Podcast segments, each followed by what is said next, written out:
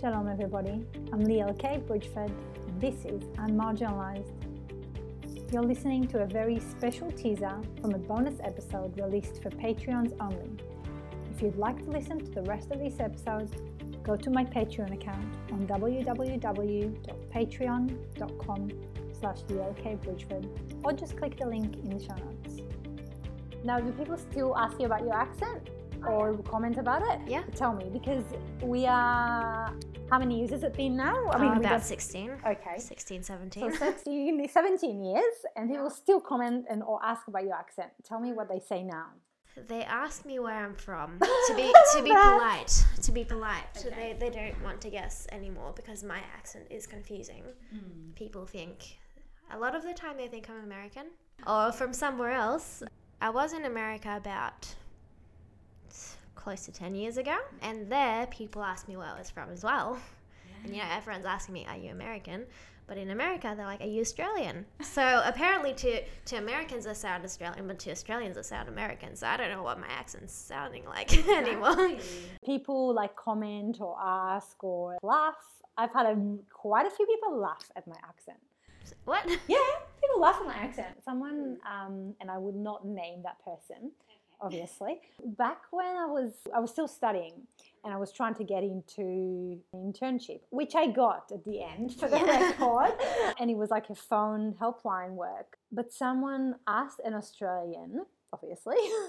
Said kind of something like, "Mm, you know, you're gonna pick up the phone and they're gonna hear your accent. It's so cute. Something like Oh that. Oh my goodness. And, like literally Wow. laughed.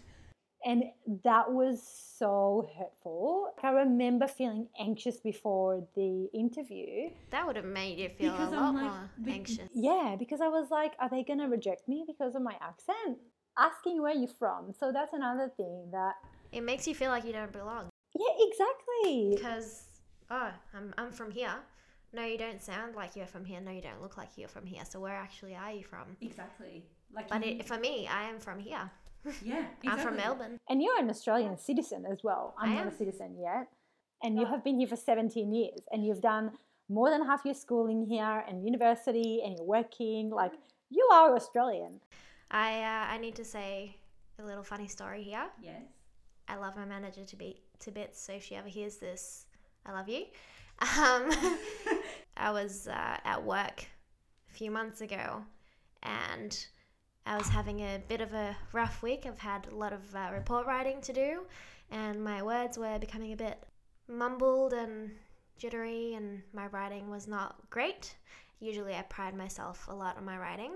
My manager was touching up on a report that I was doing and laughed and kind of said, Oh, it's not like English is your second language. Obviously, on a good day, you would write an amazing report. You just had a few hiccups. It's not like English is your second language. I'm like, Actually, it is. I think you forgot. I found that really offensive though, as well. Honestly, it kind of sounds like a compliment. Almost.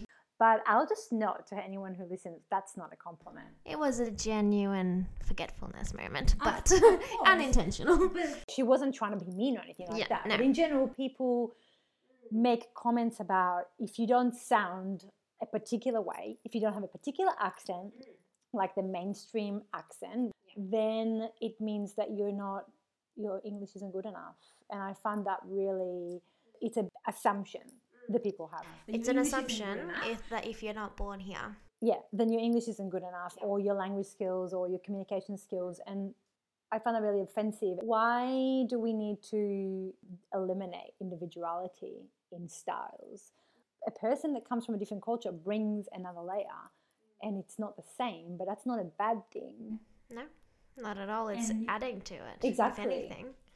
And so I find that really offensive. It's your second language. Just because it's my second language doesn't mean I am less good at it than you are. Just because my vocabulary isn't as large as someone else's, it doesn't mean that I am not as good at communicating using this language. There have been studies that show that if you're bilingual or multilingual, then you have a better capacity to like use languages in a creative way. Your brain is supposed to be more adaptable. Yeah. You as a person are more adaptable to change. And I think it also causes your brain to be more elastic and be able to absorb more and learn more. Um, I think people always say that people who know more than one language are a lot smarter mm. in some ways. I mean, I'm not saying we're smarter. I mean, I am. you are definitely. But I just want to get the recognition that we are not less smart than someone else. I think that's the basic thing that people need to kind of stop believing, really, and replace that with an enrichment kind of idea. I'd like to respectfully acknowledge the traditional owners of the land on which I'm recording the podcast, the Wurundjeri people of the Kulin Nation, and pay my respect to their elders past, present, and emerging. As we tell our stories, I want to highlight the traditional owners of this land have been storytellers for generations. Thank you for listening to the teaser episode. If you want to hear the rest, just go to my Patreon account. You can click the link in the show notes. And don't forget, you can connect with me on any of the major social media outlets. Just find me on Liel K. Bridgeford or click the links in the show notes. Looking forward to connecting with you.